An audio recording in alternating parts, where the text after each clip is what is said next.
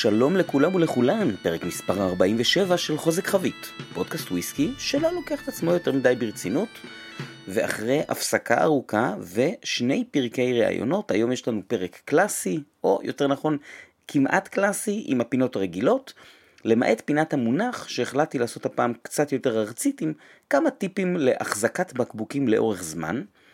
בפינת החדשות, כמובן, אחרי כל כך הרבה זמן, יש לנו מכל וכול. בפינת ההיסטוריה אני עושה מחווה למאזין אביחי שהיה בטעימת גלנפידיך שהנחיתי במנדלסון משקאות ברעננה, ובפינת עומף תואם שתי טעימות. סינגל מלט חדש בארץ וסינגל קאסק שהוא לא כל כך נגיש.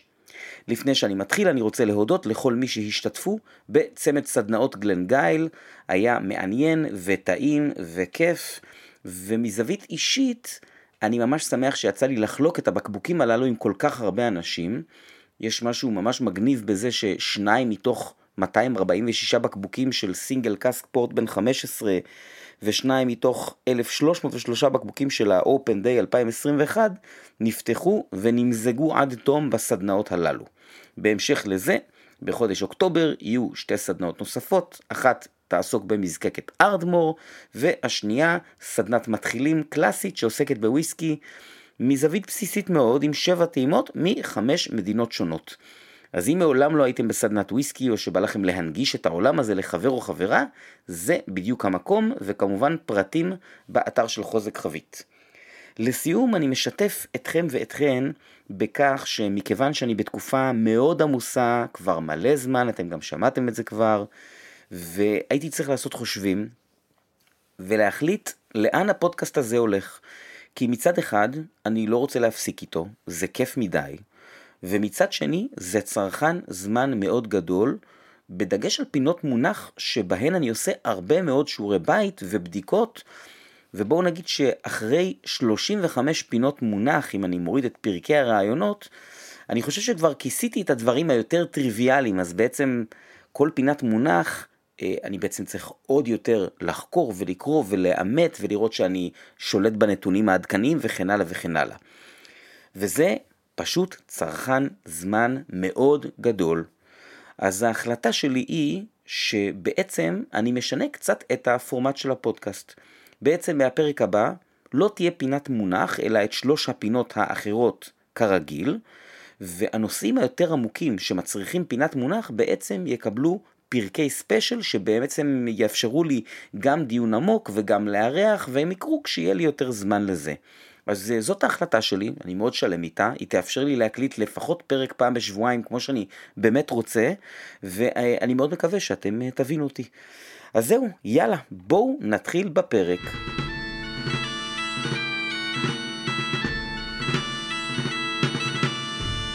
אז היום בפינת המונח החלטתי להקדיש אה, את הפינה בעצם למשהו קצר ופשוט ומאוד מאוד ארצי, שהוא לא באמת מונח, אבל כן רציתי לדבר על זה, אז נראה לי שזה התזמון או המקום הנכון בפרק. בזמן האחרון אני קונה יותר ויותר בקבוקים, מכיוון שהפאונד והיורו נמוכים. וכמובן שחלק מהם נשמרים לעתיד מכל מיני סיבות, אם זה לסדנאות עתידיות, או אם פשוט בגלל שקניתי שניים או שלושה דברים מאותו הסוג, שלושה בקבוקים נגיד מאותה חבית, כי אני יודע שאני אוהב או אוהב את זה, אז שיהיה לי גם לעתיד. ומכיוון שאני מניח שהמצב דומה גם אצל חלק מהמאזינים, החלטתי ללקט כמה טיפים לשמירה על בקבוקים לאורך זמן, ואני רוצה לציין שנעזרתי בדוק לצורך הדבר הזה כמובן, כי הוא אה, מה שנקרא מאחסן בקבוקים רבים כבר זמן רב. אז אנחנו נתחיל בשאלה, למה בכלל צריך לנקוט בפעולה? מה כבר יכול לקרות לבקבוק וויסקי? התשובה היא שאחסון לא נכון בהחלט יכול לייצר נזק, וגם אחסון נאות עלול לאורך זמן לא להיות מיטבי. למשל, פקק יכול לא להיות אטום מספיק ואז נוזל מתאדה ואתם תראו שמפלס יורד למרות שהבקבוק כביכול סגור וחתום. פקק גם יכול להתייבש ולהתפורר, ואם הבקבוק מאוחסן בשכיבה, נוזל פשוט יכול ללכת לאיבוד לאורך זמן. אז בואו נתחיל עם שני הדברים הבסיסיים שנכונים לכל בקבוק וויסקי, גם לצורך העניין לאחד שפתחתם ואתם שותים ממנו, ובטח אחד שהוא אה, סגור וייפתח בקרוב. אחד, אחסון בעמידה בלבד. בניגוד לבקבוקי יין, וויסקי לא משכיבים, בייחוד את אלו עם פקק שעם. לאורך זמן הפקק יכול להינזק ולא לאטום היטב את הבקבוק. 2. אחסון במקום קריר ומוצל.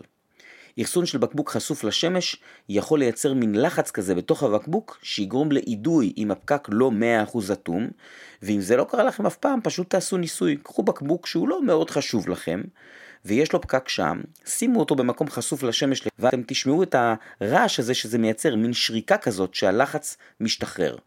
אז זה קודם כל. אני עובר הלאה, למי שמתכנן לשמור בקבוק לזמן רב, תוסיפו גם את שלושת הדברים הבאים. דבר ראשון, להרטיב מדי פעם את הפקק. כלומר, אני פעם בחצי שנה עושה מסדר שכיבה.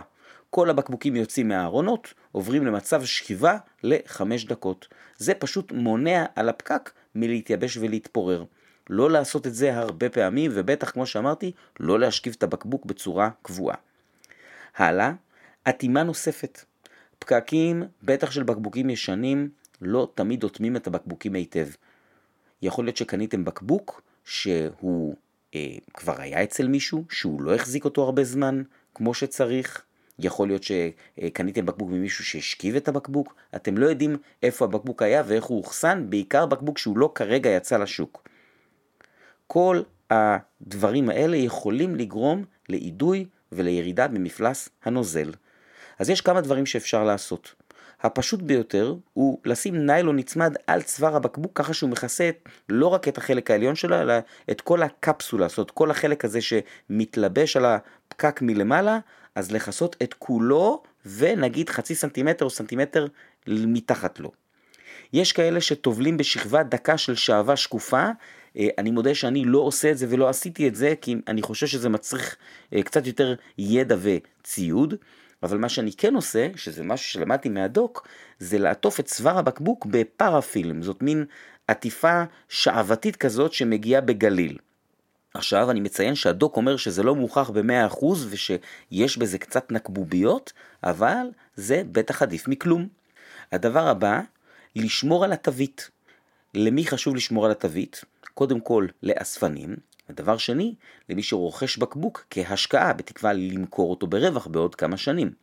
תווית עלולה לדהות, עלולה להתייבש, עלולה להתקלף, היא עלולה להיות לחה ולהינזק, אז שימו את הבקבוקים בארון סגור שלא חשוף לשמש, ופשוט שימו לב לתוויות.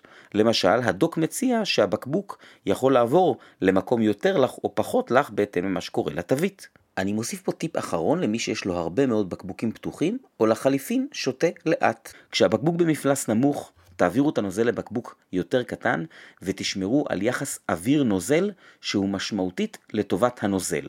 נגיד, בקבוק 700 מיליליטר עם 100 מיליליטר נוזל, בוודאות גורם לנוזל לאבד מטעמו, וככל שאחוז האלכוהול נמוך יותר, התהליך הזה גם יהיה יותר מהיר. כמובן שיש בקבוקים שמשתפרים ככה, מניסיוני הם יהיו לרוב בחוזק גבוה, וגם לזה יש נקודת שיא, ממנה הבקבוק מאבד טעמים. כפיקנטריה, הדוק סיפר לי על איזשהו בר שהיה לו בקבוק של היילנד פארק בן 50 שנה, ובכל פעם שהיו מוזגים מהבקבוק הזה מנה, היו מכניסים לתוך הבקבוק מין גולות כאלה מזכוכית. ובעצם מה הם עשו? הם שמרו על המפלס של הנוזל גבוה ועל כמות האוויר בבקבוק נמוכה, וכך לא חמצנו את הנוזל, לא איבדו מהטעמים שלו, ומצד שני גם לא היו צריכים להעביר אותו לבקבוק יותר קטן. אני מסיים בהערת אגב. אני משוכנע שיש מאזינים שכרגע שומעים את כל זה ולא מבינים למה אני מספר על זה. כאלה שכל זה טריוויאלי עבורם. אז אני משתף אתכם בסיפור. לפני בערך שנתיים וחצי העברתי סדנת וויסקי בביתו של מישהו, שהוא איש מקסים, ענין טעם, עם אוסף וויסקי מהמרשימים שאני ראיתי, ומקרר יין עוד יותר מרשים, ואת כל בקבוקי הוויסקי שלו הוא אחסן בשכיבה. ארדבגים ישנים, מקלנים, מלא בקבוקים ישנים בעיקר של אולד מלט קאסק וכמות גלל ליבט 18. אז יש אנשים שאוהבים וויסקי, קונים, שותים, נהנים, והם פשוט לא מודעים. זאת גם הסיבה שציינתי קודם שבעיניי צריך לפחות לבדוק או לשאול כשרוכשים בקבוק מאדם פרטי, איך הבקבוק הזה אוחסן. אם קניתם בקבוק ממישהו שהחזיק אותו עשר שנים והוא החזיק אותו בשכיבה, כדאי שתדעו את זה. אז זהו, זו הייתה מין סוג של פינת מונח אחרונה, ואנחנו נעבור לחדשות.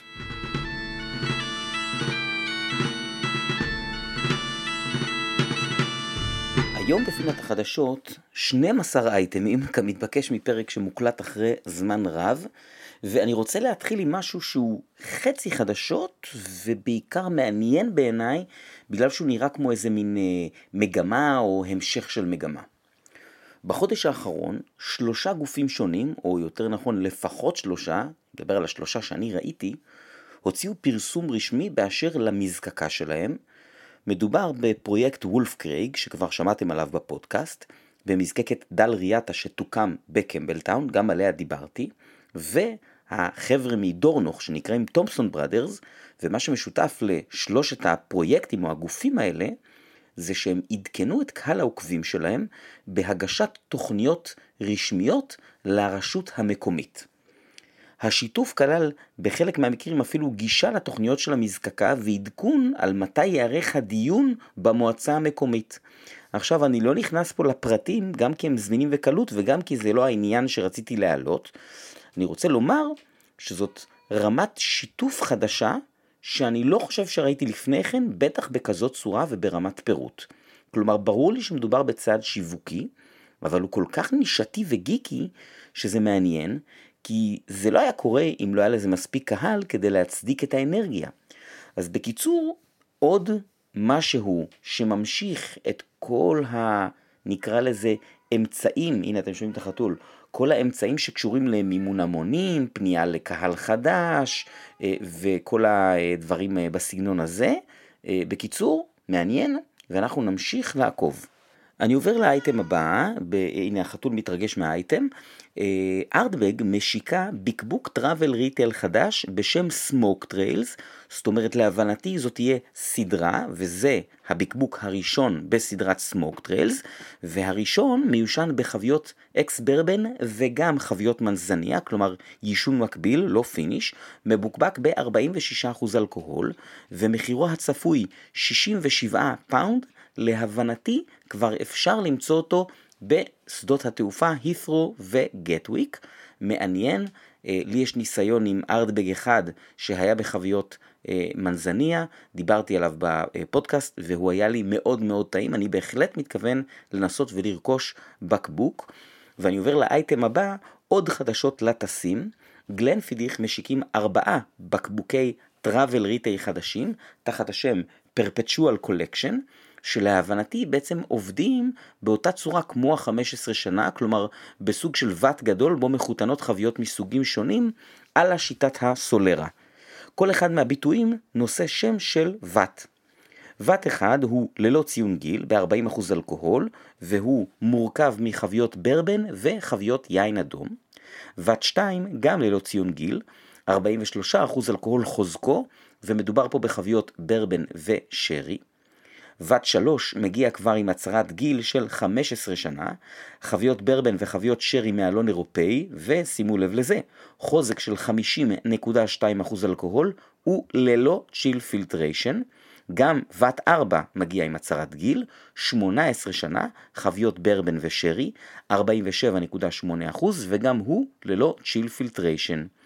אישית, אני הכי רוצה לטעום את batch אחד בגלל חביות היין שבעיניי עובדות מאוד טוב עם Glenfiddich, וכמובן את batch שלוש, גם בגלל החוזק, גם בגלל האלון האירופאי, וגם כי בעיניי זה פשוט גיל מעולה ל Glenfiddich. המחירים סבירים לחלוטין, ובהתאמה ל batch ים, batch מספר 1, 47 פאונד לבקבוק ליטר, batch מספר 2, 57 פאונד, גם כן לבקבוק ליטר, batch 3 ו-4 מגיעים בבקבוקי 700 מיליליטר, 62 ו-90 פאונד בהתאמה. אז אה, אם אני אטעם, אתם כמובן תשמעו. ואני ממשיך לאייטם מספר 4. לגבולין משיקה את מהדורת הג'אז של השנה, לגבולין ג'אז פסטיבל, I love ג'אז פסטיבל, ולמעשה בפעם הראשונה למיטב ידיעתי בעצם משיקה שתי מהדורות לכבוד הפסטיבל הזה. האחת בגיל 7 שנים בחביות אקס ברבן וריפיל, 59.5% אלכוהול, השנייה בת 14 שנה, מתוכן 9 שנים ראשונות בחביות refill ועוד 5 שנים בחביות ברנדי, החוזק 55.4% אלכוהול. המהדורה הצעירה יותר כוללת 2,490 בקבוקים שיעלו 95 פאונד, אותם אתם יכולים לרכוש אונליין באתר של Diageo שקוראים לו malts.com והמהדורה המבוגרת ביותר כוללת 3,000 בקבוקים, אבל אותם אפשר לקנות אך ורק במזקקה במחיר לכל נפש 220 פאונד. נעבור הלאה לאייטם הבא, מזקקת Tomatin, השיקה לראשונה Cù Bòcan עם הצהרת גיל 15 שנה. למי שלא זוכר או מכיר, Cù Bòcan הוא בעצם השם של ה line המעושן קל, lightly peated של Tomatin, הם החלו לזקק שעורה מעושנת ב-2005, הוא החל לצאת בכמה שנים האחרונות, נדמה לי שהראשונים יצאו ב-2016, וללא ציון גיל, יש להם סדרה של קובוכנים אה, שנקראת קריאיישן עם כל מיני חוויות שונות ומעניינות, עד עכשיו נדמה לי שיצאו ארבעה קריאיישנים, והמהדורה החדשה הזו יושנה אך ורק בחביות שרי אולורוסו, בוקבקה ב-50% אלכוהול מכובדים בהחלט, מחירה 95 פאונד. אני עובר לאייטם מספר 6 שכולל הפעם גם דעה. Diageo השיקו את ה release השנתי החדש ויש כבר אתרים שבהם אפשר לעשות pre-order. ה release כולל שבעה single malt ים מ Lagavulin, Talisker, Clynelish, Cardhu, Oban, Glen Ord או Singleton of Ord ו Mortlach, ו single grain אחד מ Cameronbridge. מעניין לציין שבשלושה מהביטויים יש שימוש בחביות יין. אני לא זוכר ריליסים כל כך הרבה חביות יין אי פעם, אני תוהה אם זה עניין של ביקוש או שאלה חביות שיותר קל להשיג. ובכל אופן, אישית, השנה החלטתי שאני מוותר על הריליס הזה לחלוטין, מסיבה פשוטה. המחירים בעיניי פשוט גבוהים מדי. אני מבין את החברה, יש לה סחורה טובה, ויש מי שמוכן לשלם, וגם אין לי ספק שזה יימכר ויימכר יפה. עבורי אישית, כאן עובר הגבול. Clynelish בן 12 ב-175 פאונד, Mortlach ללא ציון גיל ב-250 פאונד, אני חושב שזה מעט מוגזם, בטח אחרי ה Oban של שנה שעברה, שדי אכזב אותי וגם את רוב מי שהיה בסדנת Oban. אה, אז אני השנה בחוץ, ואין לי ספק שזה לא מעניין אף אחד ב Diageo. ואני ממשיך הלאה לעוד וויסקי במחיר די גבוה. מזקקת Fettercairn השיקה ביטוי בן 18 שנה ב-46% אלכוהול, שעובר finish באלון סקוטי. זה משהו די נדיר. אני חושב שאני מכיר רק הוצאה אחת אה, ב Scottish oak של Glengoyne, אולי יש עוד שאני לא מכיר או לא זוכר. ובכל אופן את הנדירות הזו בהחלט נרגיש בארנק. 175 pound מחיר הבקבוק, מה שאומר שאני מעריך שאני לא אטעם אותו. אני עובר הלאה לקצת חדשות אמריקאיות. Knob Creek חדש הושק, והוא ה Knob Creek המבוגר ביותר עד כה אי פעם בן 18 שנה, שזה פי שניים מגילו הסטנדרטי של Knob Creek. זה להזכירכם מותג של Jim Beam שהושק לפני 30 שנה, ולכבוד יום ההולדת הזה הושקה המהדורה המוגבלת. אה, כמו הנוב קריק הרגיל והצעיר יותר, גם הוא מבוקבק ב-100 פרוף, כלומר 50% אלכוהול, ומחירו בארצות הברית יהיה 170 דולר. ושמישהו יביא לי אחד, אני אשמח, אוקיי? אוקיי.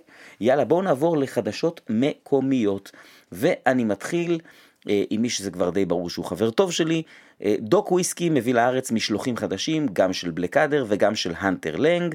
אז אה, Hunter כבר הגיע, Blackadder בדרך, ואם לא עשיתם subscribe לאתר או לפייסבוק של הדוק, אני שוב מזכיר שכדאי לעשות את זה ולקבל את המידע. במשלוח של Hunter, בין השאר, יש Benrinnes ב bourbon ועוד Benrinnes בשרי, משתי הסדרות. למי שלא מכיר או זוכר, Old Malt Cask, כשמבוקבקים לרוב ב-50% אלכוהול, אה, מחירם לרוב סביב 300 שקלים, תמורה טובה למחיר תמיד, ופרסט אדישן, שזו סדרה מעל שמגיעה בחוזק החבית. אז בנוסף לשני הבן רינס הללו, יש ג'ורה בן 13 בשרי, שהדוק אומר שהוא מאוד טעים, תמדו בן 14 גם בשרי, יש גלנגירי בן 13 אולד מלטקסק, הקטור מקבת, כלומר גלנפידיך טיספון בן 24, מי שלא זוכר או לא יודע מה זה טיספון, הייתה פינת מונח על זה, ויש כמה וכמה בקבוקים מסדרת Old & Rare מבוגרים, כמו למשל Linkwood ו Balmenach, ששניהם בני 32. בנוסף לחובבי הרום, יש גם Foursquare בליין הרום שנקרא Kill Devil.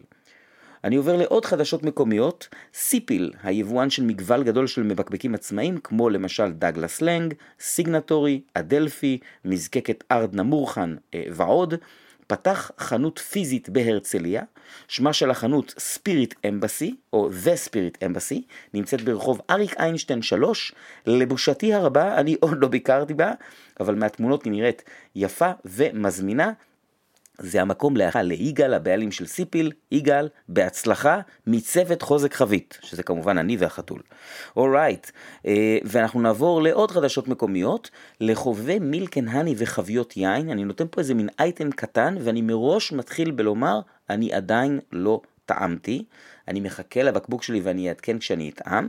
אה, חבית Milk & Honey בת ארבע בוקבקה על ידי שני חבר'ה, לירון ושי, זאת חבית פרטית, כלומר לא מדובר פה במבקבק עצמאי נקרא לזה ככה, זה private cask. הנוזל הוא נוזל משעורה מעושנת שיושן בחבית יין אדום. עכשיו עד כאן היו כבר חביות כאלה ממילקן הני. מה שגרם לי לקנות את הבקבוק הזה אפילו בלי לטעום אותו, זה סוג היין, קריניאן של יקב ויטקין, למי שלא מכיר קריניאן הוא זן שמקורו בספרד, אני חושב שהוא הזן הנטוע ביותר בארץ, לפחות ממה שאני זוכר ויודע. זה זן שקרמיו מניבות המון ענבים ביחס לשטח שלהם, ורוב היין שעושים מקריניאן הוא לרוב יין מאוד מאוד פשוט. אבל כשמשקיעים בו ועושים ממנו יין טוב, הוא ממש טוב. הקריניאן של ויטקין הוא אחד היינות הישראלים האהובים עליי, יש בו מין ירקרקות כזאת ותבלינים. בקיצור, זה פשוט נשמע לי טוב, הוא מבוקבק ב-59.4% אלכוהול. אם אתם רוצים לקנות בקבוק אתם יכולים לכתוב לי ואני אקשר אתכם ללירון. אני כמובן לא בעל עניין פה, ואני שוב מדגיש, לא טעמתי עדיין את הנוזל, אבל כשאני איתם אני... ואני עובר לאייטם אחרון, שפה הוא כמובן מראש אני אומר, הוא אייטם אישי, ואני בעל עניין, משלוח שני של Riegger's Selection הגיע לארץ, הפעם גם עם מעט רום של החבר'ה החמודים שלי מגרמניה, הרום נקרא Ron Artesano. אה, הכל מופיע באתר של חוזק חבית, כפי שאמרתי, לא תהיה על זה פינת עומק תואם כי זה ניגוד עניינים. יש דברים טעימים כמו Ben Nevis ב finish מלבק צרפתי, יש Ben Nevis מעושן ורום בעישון מלא באמונטיאדו עשר שנים ורום ב finish של חבית Ben Nevis מעושן, אז את הכל אפשר לראות באתר שלי וזהו. אז זו הייתה פינת החדשות הארוכה, ויאללה, בואו נעבור לפינת ההיסטוריה.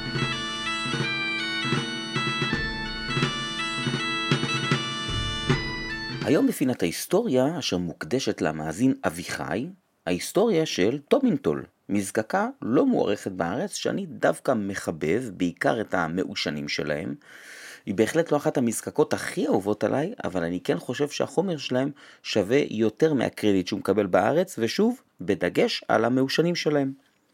אז Tomintoul היא עוד אחת מהמזקקות אשר נבנו בגל הפתיחות והשיפוצים של שנות ה-60 של המאה הקודמת. היא הוקמה בדרום ה Speyside, בסמוך לכפר slash עיירה הנושאים את אותו השם בשנת 1964-5,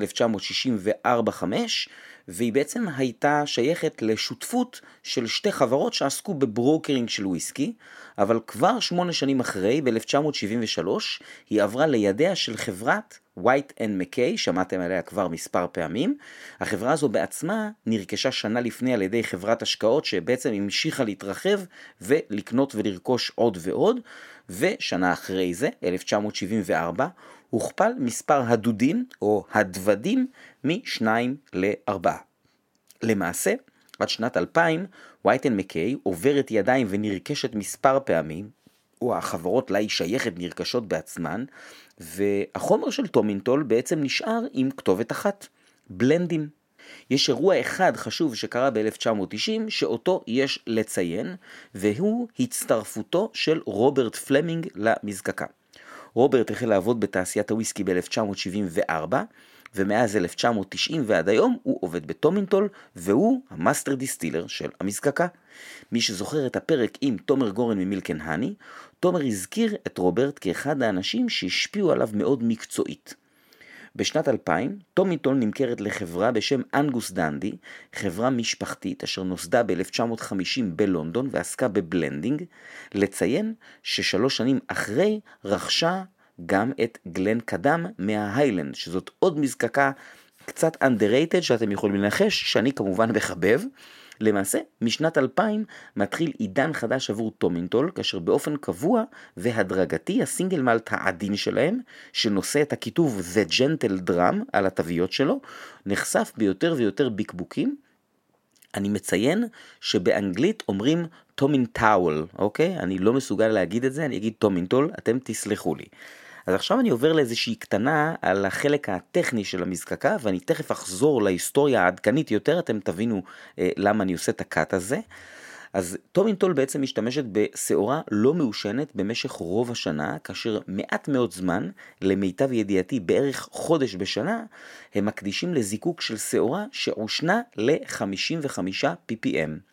התסיסה במכלי stainless steel די קצרה, אורכת 54 שעות, וצמד הדוודים הם בגודל בינוני, מוציאים new make בחוזק של 68.5% אלכוהול. המזקקה מייצרת משהו כמו 3.3 או 3.4 מיליון ליטר אלכוהול בשנה, שרובו כאמור אינו מעושן ובעל מאפיינים עדינים מאוד, אפילו ביחס ל Speyside. כיאה למזקקה שנבנתה בשלב מאוחר יחסית ומראש נועדה בעיקר לייצר וויסקי לבלנדים, למיטב הבנתי אין ב Tomintoul מחסני dunnage אלא רק מחסני יישון בשני הסוגים האחרים, כלומר racked ו pallet. אנחנו חוזרים למהלך ההיסטוריה, שבעצם מרגע שהמזקקה עברה לבעלות של Angus Dundee, החומר שלה התחיל גם לצאת כ single malt. אז ב-2002 הושקעה המהדורה של טומינטול בן 10 שנים, ב-2005 מהדורה מעושנת ראשונה תחת השם אולד בלנטרואן, שהוא בעצם השם של המעיין ממנו המזקקה שואבת מים, ומאז יצאו יותר ויותר מהדורות. עכשיו, עד לפני כמה שנים בודדות, רובם המכריע של הטומינטולים בוקבקו ב-40% ומחביות ברבן. בעצם ההבדלים היחידים היו גיל. אז היו הוצאות בגילאי 10 ו-12 ו-16, 21, 18, 25, והיו גם מעט מהדורות בחוזק קצת יותר גבוה, אה, למשל ה-14 שנה שהוא מאוד נחמד בעיניי והוא ב-46%, וגם כמה מהדורות עם finish, פורט ושרי בגילאי 12 ו-14 אם אני זוכר נכון, אה, שבעיניי היו אחלה, בדגש על ה-12 שנה ב finish פורט שהיה מאוד חמוד. ולאחרונה אנחנו רואים יותר ויותר חביות בודדות, גם בבקבוקי מזקקה וגם בבקבוקים עצמאיים, למשל כמו זה של Dram Mor שהגיע לארץ אצל אלפאבית וויסקי, וגם מהדורות מוגבלות של כמה אלפי בקבוקים בפינישים שונים. לדעתי יש פה איזה תהליך שהוא קצת מקביל למה שהתחיל לפני כמה שנים ב Distell עם Deanston, Tobermory ו Bunnahabhain, שבו יש איזה מין סוג של חבית, כמו למשל Sauternes או שרי או פורט לבן, שכל אחת משתי המזקקות, כלומר Tomintoul ו Glencadam, מוציאה מהדורה ב finish הזה, שנה זו, שנה זו. מבחינת העשן, אפשר למצוא בעצם שני סוגים של Tomintoul מעושן. האחד הוא תחת השם Tomintoul Peaty Tang, כלומר מעושן קל, והוא מבוקבק ב-40% ללא ציון גיל. אז ה Peaty Tang, זאת אומרת מין נגיעה של עשן כזאת. זה אחלה מעושן פשוט ובסיסי לדעתי, יש הרבה אנשים שאוהבים לא לאהוב אותו בארץ, אני לא מבין למה, אני חושב שזה ממש אחלה תמורה למחיר אה, ואחלה וויסקי, ולמיטב הבנתי הוא בעצם בלנד של שני סוגי הניו-מייק שעושה המזקקה, מעושן ושאינו מעושן.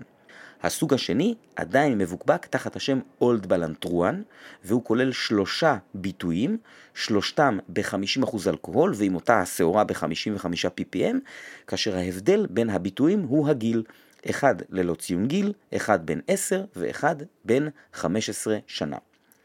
המצאי של טומינטול בארץ הוא די גדול, הוא כולל חביות בודדות ומהדורות מיוחדות. אני מציין שבעיניי המחירים של המהדורות המיוחדות הוא קצת גבוה, אבל זאת אחלה מזקקה למתחילים בביטויים בחוזק הנמוך, ואני מאוד אוהב למזוג בבר את הבלנטרואן המעושן בטעימה עיוורת, הוא מאוד מוצלח, הוא כמעט תמיד מצליח להפתיע אנשים, ואני חושב שהוא גם תמורה טובה למחיר. אז זהו, זו הייתה פינת ההיסטוריה, ואנחנו נעבור לפינת עומף תואם.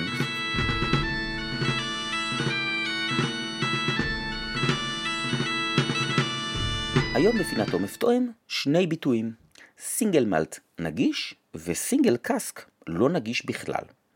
אני מתחיל עם הטעימה הראשונה, תעודת זהות.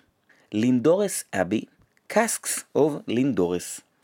את המהדורה הבסיסית של המזקקה, שמכונה 1494, כבר שמעתם עליה בפינת עומר טועם. זו מהדורה שמיושנת בחביות ברבן, שרי ויין אדום. המהדורה שאני טועם היום היא מהדורה שמיושנת אך ורק בחביות ברבן, מבוקבקת באחוז מעט גבוה יותר, 49.4 הוויסקי בצבע טבעי, ללא צ'יל פילטריישן, מיובא על ידי דרך היין, ומחירו לצרכן 295 שקלים, נכון לרגע זה. טעימה ראשונה האף ירקרק ועסבוני, יש ממש ממש קצת תפוחים ירוקים, קצת תבלינים, מעט פלפלי כזה, ואף אה, די יבש. הוא צעיר, אבל בקטע כיפי מלא חיים כזה, מאוד לואולנדי.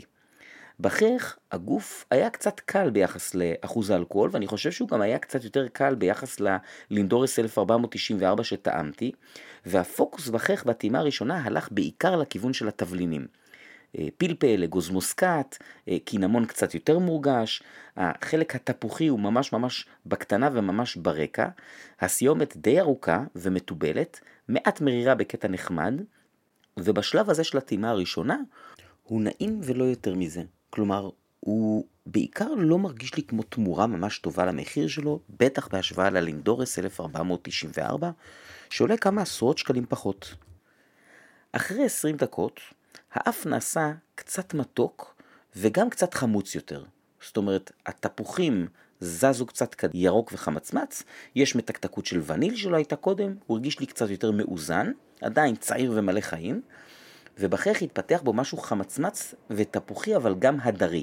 זאת אומרת, החמצמצות החדשה הזאת, יחד עם המרירות הקלה שהייתה קודם, נתן לי מין אפקט כזה של קליפה של פרי הדר, קליפת לימון וקליפת תפוז ביחד. בסיומת יש משהו עצי ויבש, היא עדיין ארוכה, והיא ממש תופסת את כל הפה.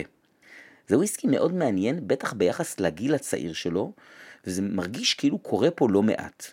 השילוב של הטעמים החמוץ מריר יבש הזה, מייצר מין תחושה מאלחשת בפה, כאילו יש בו הרבה יותר אלכוהול, למרות שאין בו. החלטתי לחכות עוד רבע שעה, והוא רק הפך להיות יותר ויותר תפוחי ולימוני, ומשהו בגוף שלו מעט התעבה.